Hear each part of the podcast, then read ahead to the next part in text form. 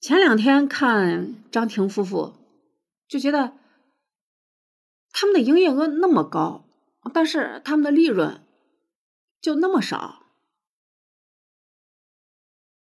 还觉得很假。今天再看，他有九十六套房产被查封，可见是有多么的暴利。之前做的也太高调了吧？新闻上频频的出现，包括那个不长胡子的、像个女人的男人，不是在上面秀恩爱，就是跟跟员工搂搂抱抱，总觉得哪儿不对劲儿。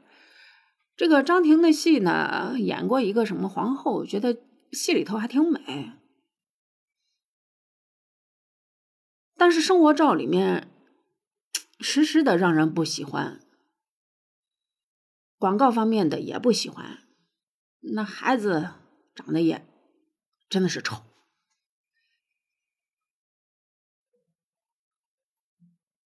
静待其变吧，后面这个事儿会怎么处理？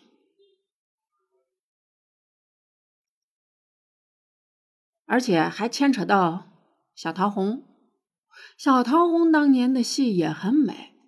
这件事牵扯到她，估计也是收力颇丰吧。依然是期待后续。